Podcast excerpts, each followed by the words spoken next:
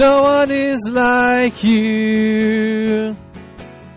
All praise belongs to you, Holy One. No one is like you. 'Cause no one is like you. No one is like you. And nations rise to sing your beautiful song.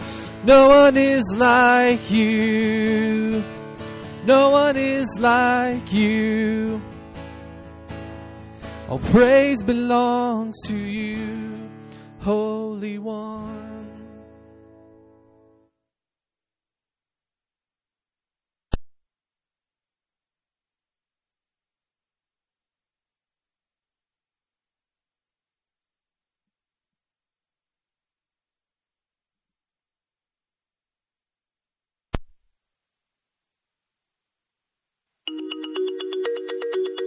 So, maybe you're thinking about making some big changes or setting some ambitious goals for yourself.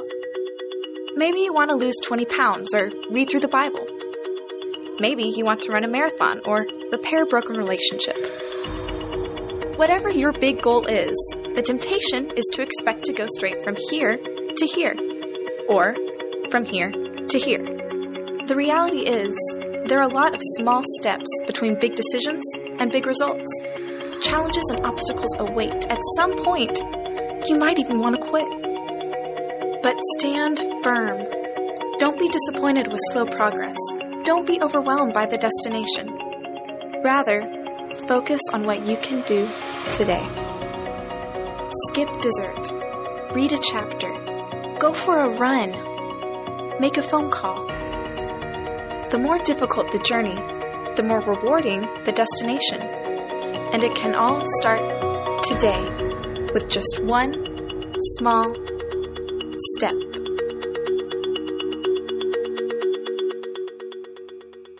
Amen. A lot of truth in that. One small step. You can get going today. And so uh, that's what I'm excited about. Every new year uh, gives us that opportunity, kind of start new. And uh, I don't I don't know what it, it doesn't matter how old you are, how young you are. Every every it's a new year, it's a new week, and today is the first Sunday. And so we've been emphasizing kind of for the last couple of weeks uh, upstairs and uh, down here as well, taking that step of Bible reading. And so if you look on your uh, on your course sheet there, uh, it says twenty thirteen reading plan. Click here. There's Bible reading plans back there. There are E S V Bibles, thin line Bibles for only ten bucks. I mean, it's just unbelievable that we live in a country with the abundance of the Word of God. Again, the problem is not resources for American Christians. The problem is a lack of will and a lack of obedience. So you can get, those Bibles are ten dollars. There is a apologetics Bible back there, hardbound apologetics Bible, great for students, actually great for anyone. Uh, that is only fifteen dollars, and the other devotional plans are back there. Some of you ordered some. They're in. You can pick those up. And uh, so check it out. Also, if you want to do online stuff, it's kind of hard to show online stuff, but if you look down there at the bottom, you can Google the following, u version dot com. Tons of plans, one-week plans, one month. You know, you say one step, overwhelmed by the destination, and then try, I'm going to read the Bible for one week. This first, secondly, second week of the year, I'm going to read for a week, or I'm going to read for a month. And once you do that, you realize, hey, God's working in my life. If I'm disciplined at this, this is a joy. I can accomplish this. And then also Bible in ninety days is there. If you Google Discipleship Journal Bible Reading Plans, you'll come to a site that has all sorts of plans, including this one that we've already printed out for you, the most flexible Bible reading plan in the world. And then also, if you go to our own website, go under Ministries, Discipleship, there's an online resource page that you can click on that can take you to all sorts of ways and online places, resources that we've already dug out for you to help you know Christ, grow in Christ, show Christ, and go with Christ. And you need to take advantage of that. Also, if you'll Google Reading the Bible in twenty thirteen, Justin Taylor, if you Google that, you'll find a website that has more information than you could ever dream of to help you in this area. We're talking about taking one small step to move forward in our Christian lives. And so to help you do that for the next uh, seven weeks, what I want to do is talk about surrendering to win. Surrendering to win. And we're going to do a study of Proverbs three. Now, to get you going thinking on that and make sure you're awake, I want to ask you, what comes to your mind when you hear the word surrender? Just kind of talk there to your table. What comes to mind? Just quickly pop it out. Tell your neighbor. What comes to mind when you hear the word surrender? Surrender. Okay, what are some of the ideas that come to your mind? What? White flag. What else? What are some other ideas? I can't hear you. Shout it out. Weakness. Weakness, yes. What else? So, do I? Total commitment. What else? Giving up. Giving up. What about defeat, losing, humiliation, even punishment? Surrender, on the other side of surrender can be punishment, right? Consequences. What comes to your mind when you hear winner? Glory. Glory. Yeah, winner. Chiefs, Royals. Those are the first thing that come to your mind. I understand. What else? What else? What else? Future time. I'm sick. I'm excited. Marty, Ma, uh, uh, Marty Schottenheimer glory days are coming back, and we may actually accomplish the goal. Uh, what else? What else? Winner, victory, joy, reward. Here's the here's the irony, and it's a biblical paradox, seemingly impossible, that in order to win, in God's eyes, we have to surrender to win. And it may feel like defeat. It may feel like hum- it may humble us or feel like humiliation. It it, it it will include loss, but on the other side is winning, the victory, the glory, the reward, the goals, the good things. The key is you got to surrender to win. Because here's the deal: Sur- surrendering to win is a biblical paradox, and it's the pathway. It's the pathway to being a winner in God's eyes.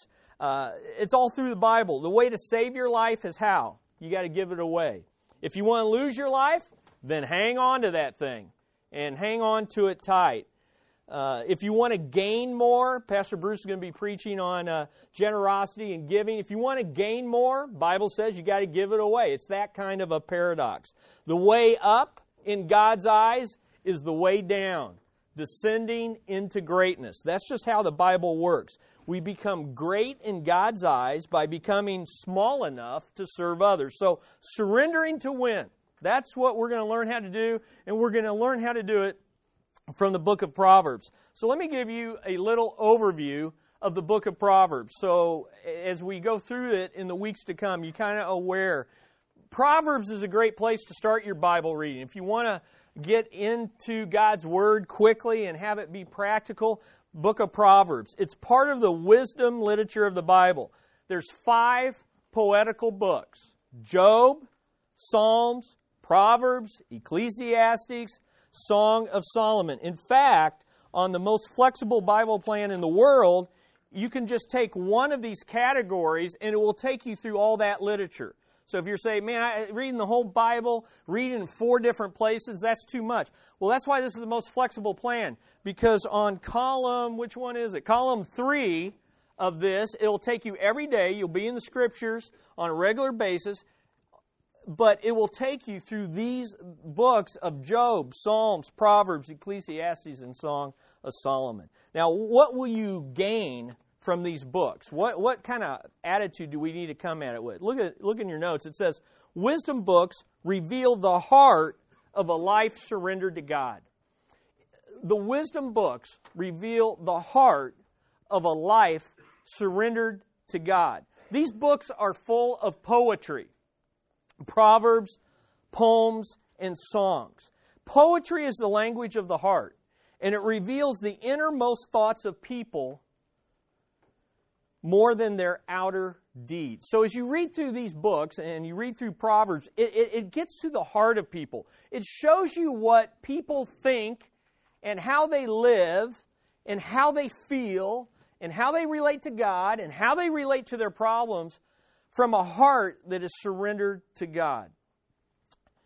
If you ever talk to anybody, and several of you in this room I'm sure could testify to this, that when you're going through hard times, People, God's people throughout history, when they have gone through hard times, they turn to the book of Psalms. Why? Because they're brokenhearted. And you can hear David's brokenness in those songs. You can identify when you're low, when you're down, when you're feeling far from God. Man, the place to go are these kind of books, because you will, your heart will resonate with the heart of God's people. I like to think of these books, they're like a body scan at the airport. Okay, nobody likes that at the airport. But it reveals everything. It's like a C T scan at the hospital. What's going on on the inside? I don't know. We've got to see. We've got to see what's going on. Well, if you go to these books, and especially as you read, as we read through Proverbs, it's like getting a, a heart scan, a C T scan that's going to reveal, okay, what's really in my heart? What's really going on inside of there?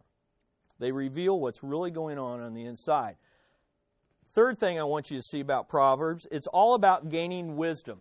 Proverbs is all about gaining wisdom.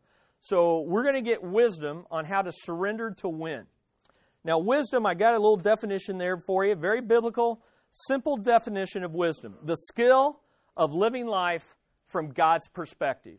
Skill for living life from God's perspective. Chuck Swindoll, uh, T V, radio, megachurch pastor, called his ministry Insights for Living. And he knew why he did that. He did that because he, he wants to impart the wisdom of God's Word. Insights for Living.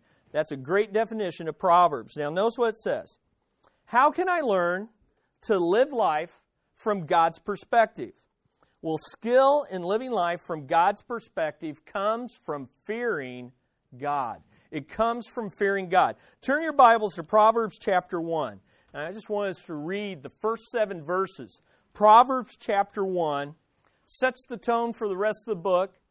Comes right before chapter three, where we'll be spending our time in the weeks to come.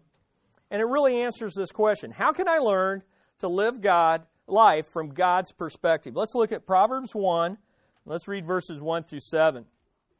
The Proverbs of Solomon, son of David, king of Israel. And here's what you're going to get. To know wisdom and instruction, to understand words of insight, to receive instruction in wise dealing, in righteousness, justice, and equity. Man, these are the things our culture longs for. These are the things that people elect presidents to achieve. And yet here you have it from the King of Kings, the greatest ruler of all. It's right here. To give prudence to the simple. That means discernment. Knowledge and discretion to the youth. You want your your your kids, your grandkids, uh, your children to have wisdom, then you're going to have to get them in the book of Proverbs. Let the wise hear and increase in learning. See, even the wisest person here can learn to be wiser. And the one who understands obtain guidance. To understand a proverb and a saying, the words of the wise and their riddles. And then here's the, the theme of the whole book. The fear of the Lord is the beginning of knowledge. Fools despise wisdom and instruction. In a sense, what he's saying there, the fear of the Lord is simply surrendering our lives to Him. Hey, He's God. That's scary. I better draw near to Him so that He can structure my life, so He can change my life, so that He can order my life. Now, I look at Proverbs like a G P S. Basically, by reading Proverbs, you get this global positioning system so that you know where you are in life, where you ought to go, and it directs you along the way. And when you go off course, it'll help you recalculate. And when you don't know where to go, it'll find you the location. It will give you God's overall perspective on life and say, well, here's you, and here's where you need to be, and here's the direction that you need to go. Now, one more thing about Proverbs, and it's there in your notes. Proverbs are short, pithy statements of truth. Short, pithy statements of truth. They are not absolute promises. They are not absolute promises from God, but they're God-given principles to see life from God's perspective so that we live life from God's perspective. So, when it says in Proverbs, train up a child in the way he should go, and when he is old he will not depart from it, that's not a promise. Sometimes kids do depart from it. Sometimes they don't ever return. But that's not the idea. It's not promising. It's a principle. The principle is this, that if you will guide your children when they are young and consistently do that as long as they're under your roof, the odds are the, the, that they will respond then to God's wisdom when they have their own choices to make. Train up a child in the way they will go, and the principle is they will typically follow and not depart from those ways. But it's not an absolute promise. But it's just God's wisdom. There's all sorts of things in Proverbs that, that, that say different things, and you're like, well, that's not always true. But the principle is always true. And so we need to keep that in mind. And I'll draw that out more as we go through the through the through the uh, through the lessons. I want to say this, because there are parents here. The book of Proverbs is God's parenting manual for those who want to raise their kids to live life from God's perspective. Turn over to chapter three, where our series is going to be focused on, and look at the first two. Look at the first verse, Proverbs three one, and this is what, especially Proverbs one through nine. Proverbs one through nine is really focused on parenting, in in a sense, or raising kids, or or getting uh, wisdom as God's child. Notice Proverbs three one, my son, do not forget my teaching, but let your heart keep my commandments. My son. Now, there's a lot of ways we can apply that. My son, we can look at it from a parenting angle, from a literal, physical, talking to your kids, and as a young person, listening to your parents. But there's also the spiritual angle. God is our Heavenly Father. We are His children. And so when we're reading this, whether you're single, married, have kids, kids out of the house, it doesn't matter who you are this morning, if you know Jesus as your Savior and Lord, then you're a child of God, and God is literally speaking His wisdom into you, if you'll read this book. Some of you say, man, I didn't have godly parents. In fact, I, I didn't even have both parents. In fact, I don't even know my birth parents at all. Where am I? You know, I'm, I'm, I'm behind the eight ball for the rest of my life. And that's not true. When you come to God, you have a Heavenly Father, and He's ready to speak His wisdom into your life. The question you have today is, am I going to listen? Am I going to listen? And am I going to surrender to win? So today, all I want to do is give you three simple reasons to listen to the rest of this series. To not only listen to it, but to start this new year out applying it to your life. I want to give you three reasons from Proverbs three of why you should surrender to win. And let me give you the first one. Here it is. Three reasons why surrendering is a wise move. Surrender is God's path to lifelong success. Surrender is God's path. Okay, we start out by saying, whoa, surrendering. We had a lot of negative words. You know, uh, humiliation, loss, you know, failure, punishment. So our our flesh doesn't want to surrender anything. We want to fight for what, okay, I don't have much, but I'm going to fight for what I've got, and I'm going to hang on to it. But if you'll surrender it, if you'll surrender it, it you, you'll get on God's path to lifelong success. Well, let's look at Proverbs three. Look at verses two, three, and four. And let's look at what it says. After it's saying, my son, listen to me, it says this. For length of days and years of life and peace they will add to you. Let not steadfast love and faithfulness forsake you. Bind them around your neck. Write them on the tablet of your heart, so you will find favor and good success in the sight of God and man. This is God's path to lifelong success, surrendering to Him, fearing Him. Jump down to verses thirteen. Let's look at verses thirteen through eighteen.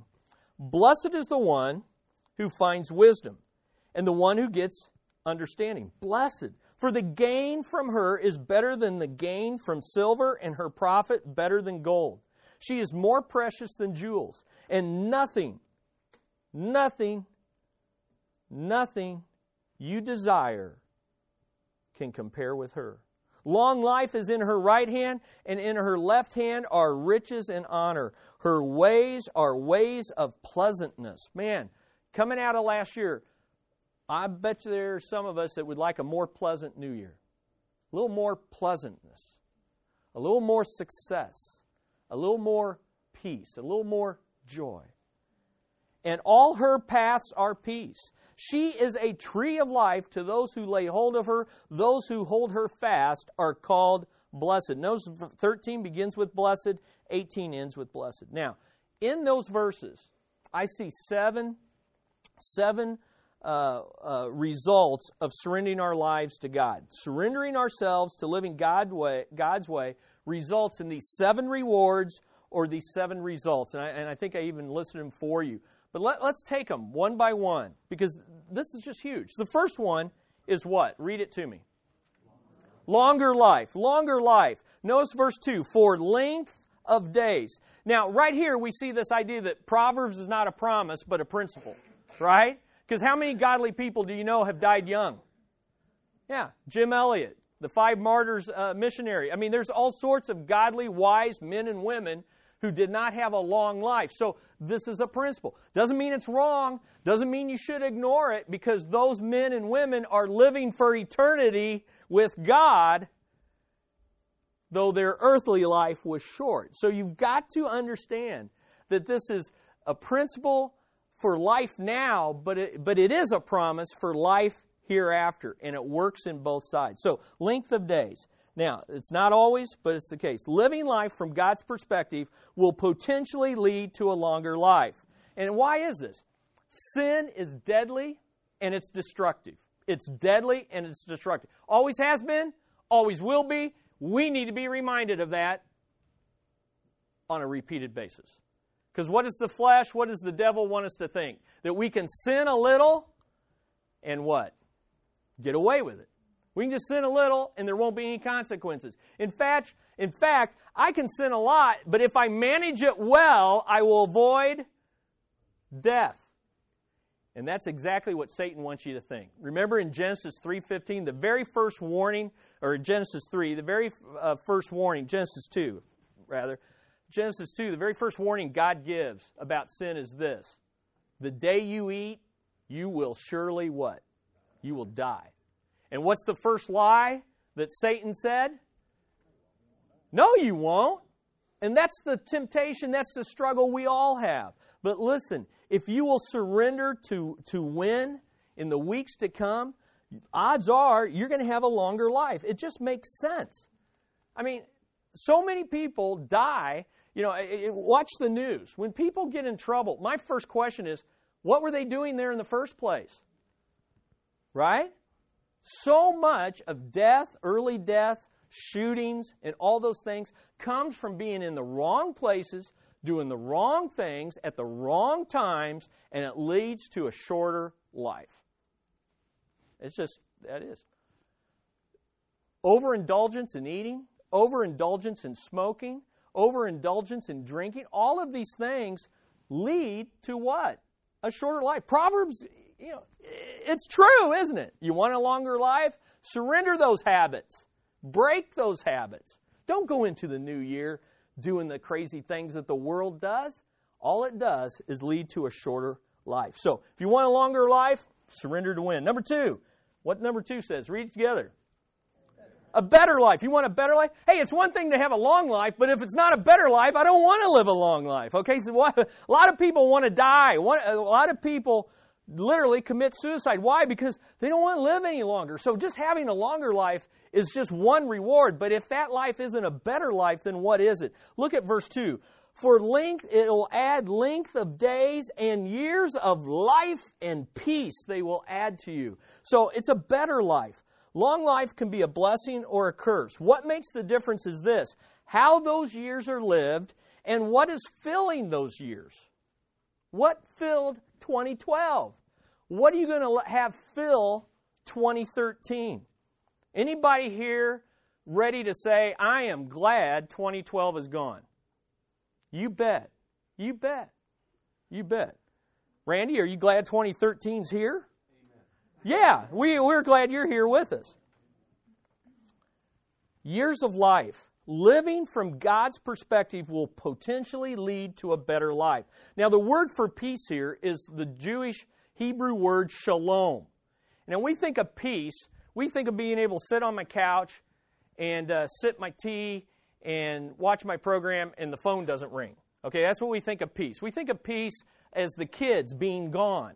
We think of the peace as our spouse being gone. We we think of peace as just being alone and do and no interruptions. But the, but the word peace here that surrender will add to your life is so much fuller than that. It talks about a satisfying and fulfilling life that's lived in God's presence, with God's protection and with God's provision abundant to you.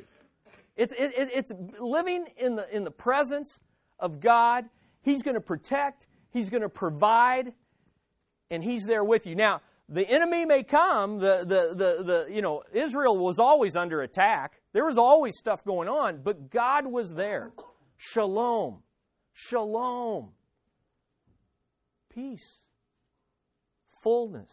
Satisfaction. It's only found in a personal relationship with Christ, the Prince of Peace, the Prince of Shalom, the Prince of Satisfaction. Do you realize that after Christ rose from the dead, you know what His number one greeting was? It was this: peace. Man, I'm here. Satisfaction has come. Fulfillment is available. Protection is here. Unity. Deliverance. It's all here. It's in me and my resurrection and power. Wouldn't it be great to have greater satisfaction in your daily life this year? How about in your married life? How about a little shalom in your family life, your work life? Some of us need to understand that our spiritual life should be full of satisfaction and, and joy. Well, you can have it if you'll surrender to win. Number three. What's the third benefit or reward of surrendering? Say it together. A freer life. A freer life. Notice what it says in verse four. So you will find favor and good success in the sight of God and man. You'll find favor. Favor is the active kindness of God and others showed to people in need. Okay, favor is when when you're you're uh, when you lack resources, someone gives it to you. You found favor. When you need a helping hand to get up, somebody helps you. That's favor. That's the kind of idea, the kind of guidance, kindness that we need. Those who wisely surrender their lives to God will receive from Him generous amounts of divine help in time of need. Okay? Now, let me give you some Old Testament guys and lady that found favor. The, the Bible says, Joseph found favor. He found favor from God through Potiphar and Pharaoh. Okay, when he was down in the pits, he found favor from the guy who had the key to the jail. He found favor from the guy who ruled all the land. Moses found favor before God in his time of need in the wilderness. He brought him food when there was no food. He fought, brought him water when there was no water. Noah found favor. God's going to judge the whole earth, destroy every living thing, and Noah finds favor. You talk about needing some generosity and some help? Because Noah was no better than everyone else. But he found favor. And he surrendered his life. And it saved it. Ruth found favor in the eyes of Boaz in her time of need. She was a widow. She was helpless. She was a foreigner. She was in a place that was disconnected from everything around her. And God used Boaz to help her in her time of need. David found favor in the eyes of many in his times of need. A surrendered life will be rewarded with greater grace to meet needs, overcome obstacles, and endure hard times. It's not only having your deepest needs met, but it's the freedom to desire, delight, and do what is pleasing to God. How's your want to? How's your spiritual want to? How was it in twenty twelve? Did you want to do the things that delight and please God? If you want more of that desire, if you want more of that delight, then you've got to surrender to win. It's a wise move. Number four. What's the fourth blessing? A fuller life. Okay, a fuller life. Some of you are saying, I don't need a fuller life. My, I'm trying to empty my schedule. Okay, but we're not talking about that. We're not talking about busyness. Notice verse four. So you will find favor and good success. Circle those words, good success, in the sight of God and man. Here's the idea. Proverbs thirteen fifteen says, good sense wins favor. Both God and others will perceive that you are living a way that pleases God and is respected by others. You'll gain a reputation of having sanctified common sense and that God rewards and others respect. Here's the idea of a fuller life. Not everybody's going to want to be wise like you are. Not everybody's going to want to surrender like you are. Not everyone's going to want to follow like you do. But here's the deal. They'll see that your life is fuller. They'll respect that, though they won't join you in that. They may mock you. They may ridicule you. They may even reject you, but they reject you with a respect that you have something that they don't have. You've got to understand the unsaved world and the world in general is hostile to our shalom. They're hostile to our fullness. They don't like that you can abstain from drunkenness, that you can abstain from immorality and indulging yourself, that you can abstain, that you can control your speech and not utter a profanity every other word. That irritates them because your life is full without that. See, so many of the people that we're around, they they have to have those things to have a sense of control and a sense of security and a sense of satisfaction. And all of a sudden they see you and they're like, that makes them feel, that convicts them. It makes them feel guilty and they're going to react to that. But at the same time, we've all had the experience of the respect, right? I, I mean, I ho- first of all, I hope that we, we, we, we can control our speech. And when we do, and we do it out of the joy and out of the favor of God, they begin to respect that. You ever had someone say, oh, they, they cuss in front of you and say, oh, I'm sorry? Well, that's because they see a fullness in your life. They see a difference in your life, okay? And, of course, the greater offense is to God, not to me. That's the kind of things I say. Well, you know, I'm, I'm glad you're concerned about me, and I appreciate that and appreciate that you continue to do that, but please understand that there's one greater than I that, that, that you give account for your speech to. Number five, what's another reward? Say it with me. A higher life, a higher life. Look at verses four and eighteen. Uh, again, Chuck Swindoll calls Proverbs vertical wisdom for horizontal living. Look at verse four. You will find favor and good success in the sight of God and man. God and man. The God part is the higher life. Look at verse eighteen. She is a tree of life to those who lay hold of her.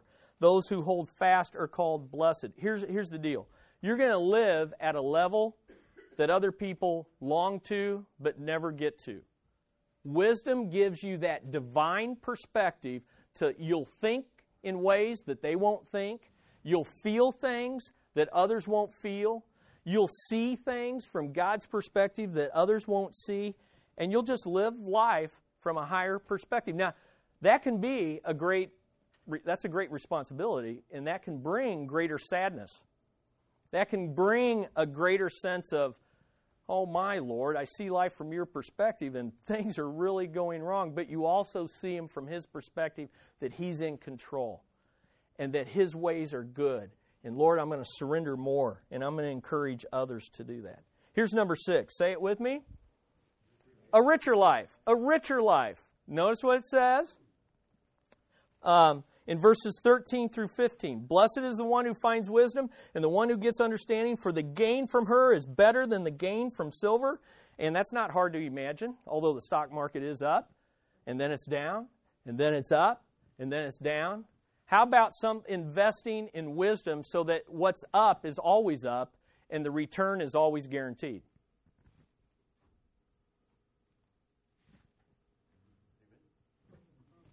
What do you think?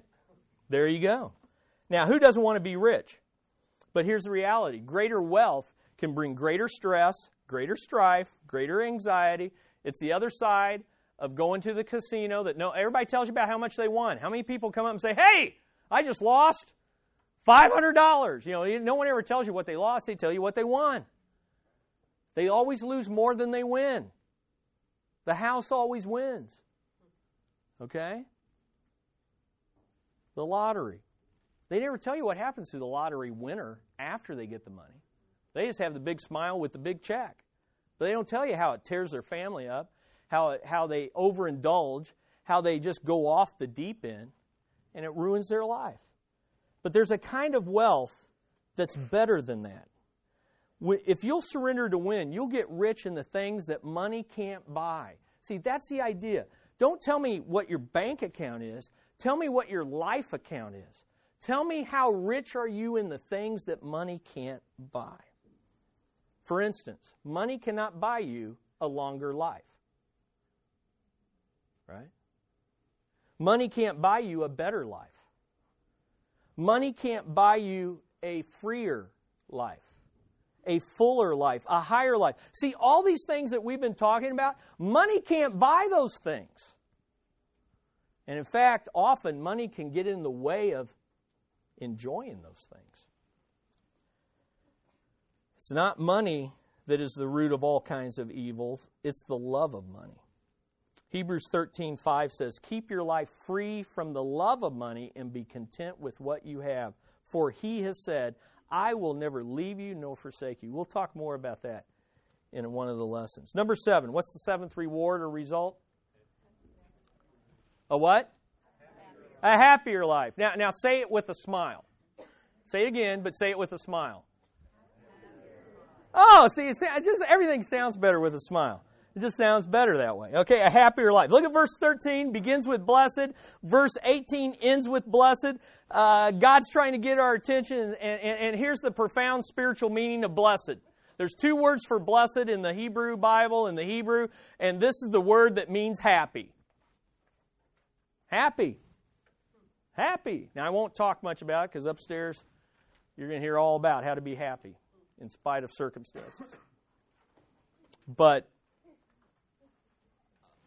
I mean, aren't you glad you're here on the first Sunday of the new year?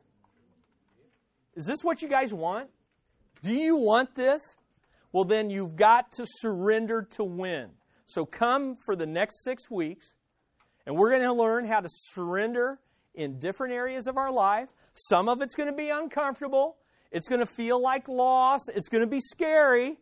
But on the other side, you're going to have these seven things. You can live longer, better, freer, fuller, higher, richer, and happier. So the first reason why we should surrender to win is it's God's path to lifelong success. Amen? All right, now here's the second reason. Surrender is God's solution to long-term problem solving. Long-term problems. Audrey, give me a, a pen here. Run me up a pen here. Long-term problem solving. There's basically four basic ways to deal with problems, okay? So you've got the four ways. Let me give them to you, and you can fill in the blanks. Number one, try to avoid or ignore them.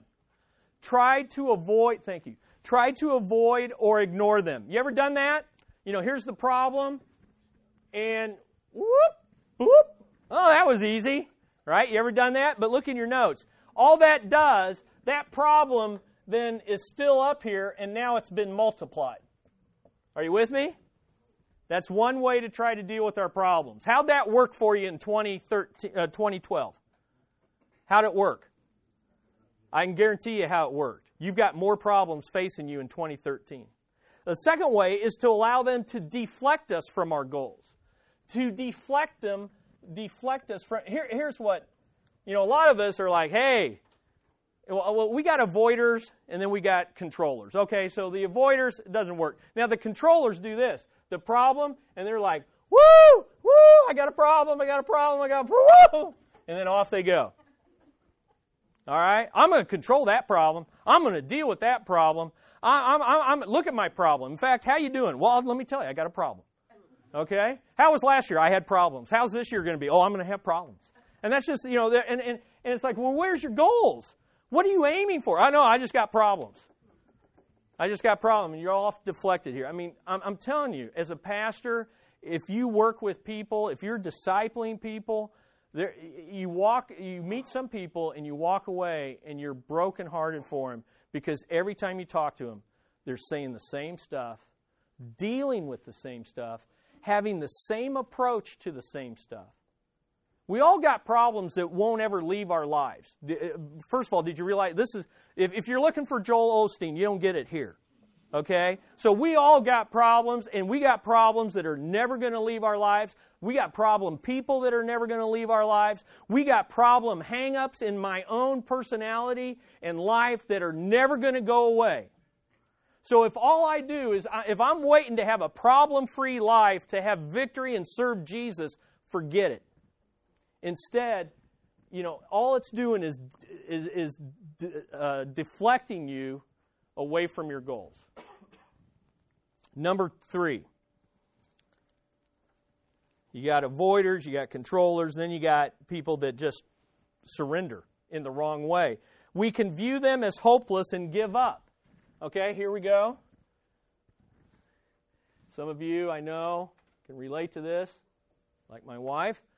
They see a problem, woo, I'm just going to give up. That's too big. Reason I say that is a family joke. Gwen, growing up, her sister was giving her some psychological testing and said, when you see a problem, or I don't know how to go, something like you see a wall, you see a wall, how big is it? Well, you know, imagine a wall. Just imagine it. Okay, when Gwen imagines it, it's as high, it, you can't see the end of it, and you can't see the, the you know, it, it, you, there's no end to it. Now, some of you, when you imagine a wall, it's two feet long, two feet high, and you just, you know, jump over that thing. You know, you imagine a wall. But for Gwen, it's just big. It's big. And that's just, you know. And so some of us are that way. And, and by the way, us, the three-foot wall guys, eventually God will put a wall like what Gwen imagines, and, and, and we all come to this point at some point. Agreed? Yeah, so we all do all these things. Number four, here's, here's how you surrender to win. Number four, here's what wisdom says. Surrender and work through them to a godly solution. I started too far over. Surrender and work through them to a godly solution. Now, why do we avoid that? It's scary. What else? It's hard. What else? Painful, hard, painful. How about impossible without God's help? See, I can do this without God's help. I can do this without God's help. I can do this without God's help. But if I'm going to do this and really work through it in a way that glorifies God and is wise according to His perspective, then it's impo- I have to walk with Him through the process. I have to surrender to win. So, twenty twelve it's in the books. But are you bringing into twenty thirteen the wrong way? What is your what is your um, what is your solution for problem solving? Well, th- and, and by the way, it says long-term problem solving. There's another reason why we don't like this. It takes time.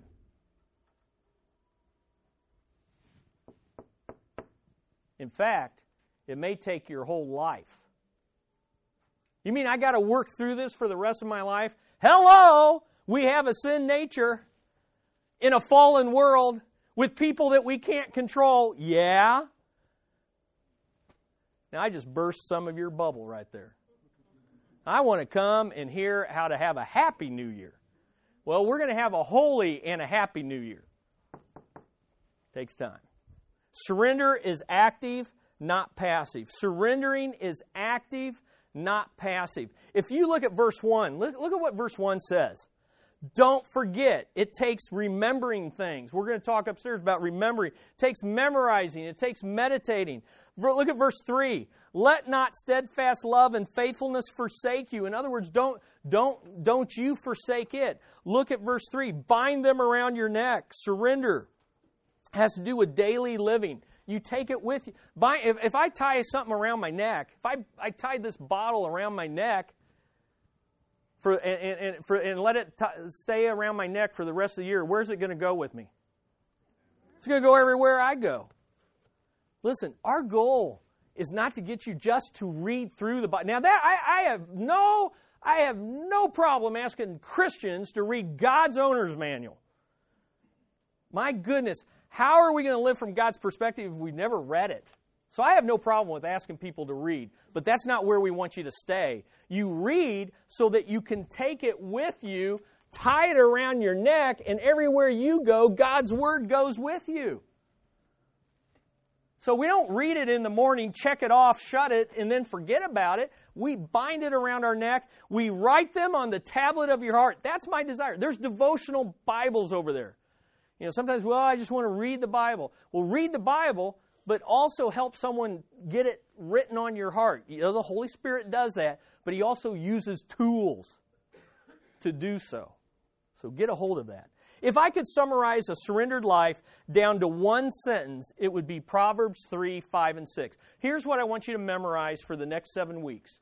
For the next seven weeks, no excuses, next seven weeks, Proverbs three, five, and six. Trust in the Lord with all your heart. In all your ways, acknowledge Him. Lean, I'm sorry. Trust in the Lord with all your heart by, by not leaning. Oh, I'm reading some other translation. I've got this thing memorized. My problem's not that I don't have it memorized. I've got it memorized in three translations and Chris's paraphrase to boot. And that's okay. That's okay. I don't care what translation you use, but trust in the Lord with all your heart. Lean not on your own understanding. In all your ways, acknowledge Him, and He will make your path straight. Go for it, folks. That's a surrendered life. Acknowledging, acknowledging Him in all your ways. Okay, number three, surrender is God's way to lasting success. It's God's way to lasting success in His eyes.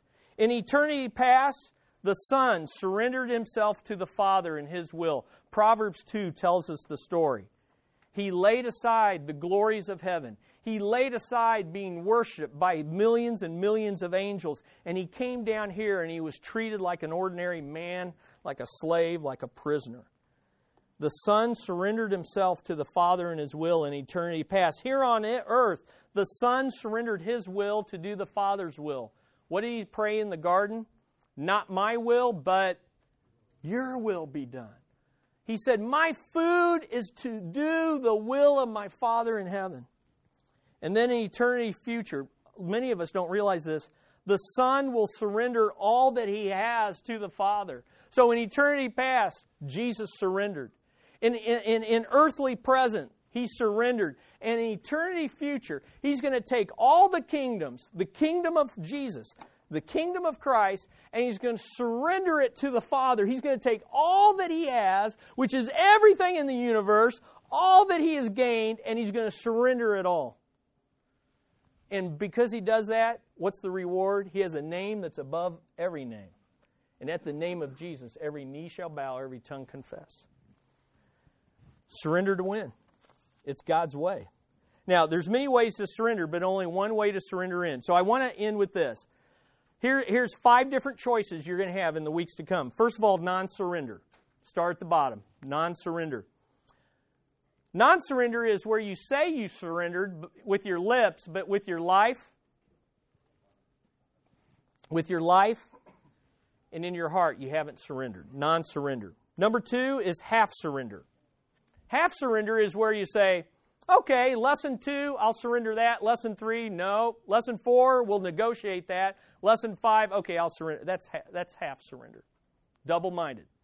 And basically, I'll surrender whatever I've already surrendered, and whatever I haven't surrendered, I won't surrender.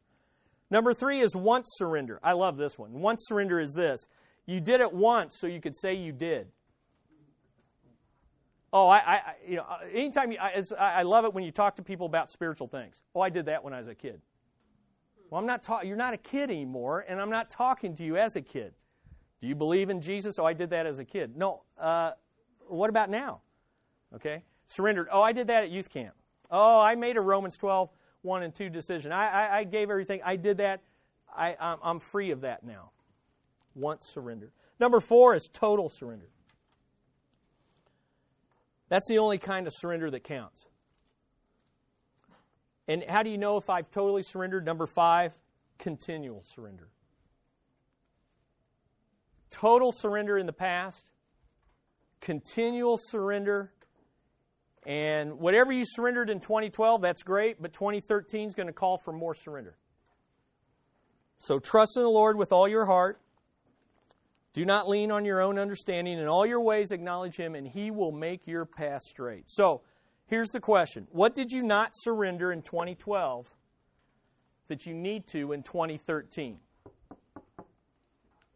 What are you bringing into twenty twelve that should have been left in twenty twelve that Lord wants that you surrender? And then think about this.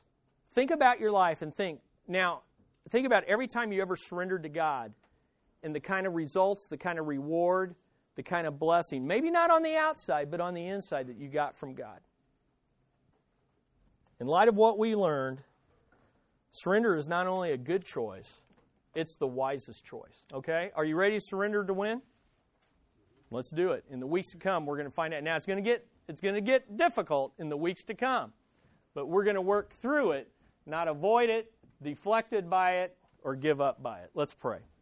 Father, we come, and we are so thankful that we can see life from your perspective, in your word, and that you give us your Spirit as that inner G P S to direct us in the way we should go. I pray for each person here. First of all, I pray that you would bless them for coming on the first Sunday of the year to see life from God's perspective, from your perspective.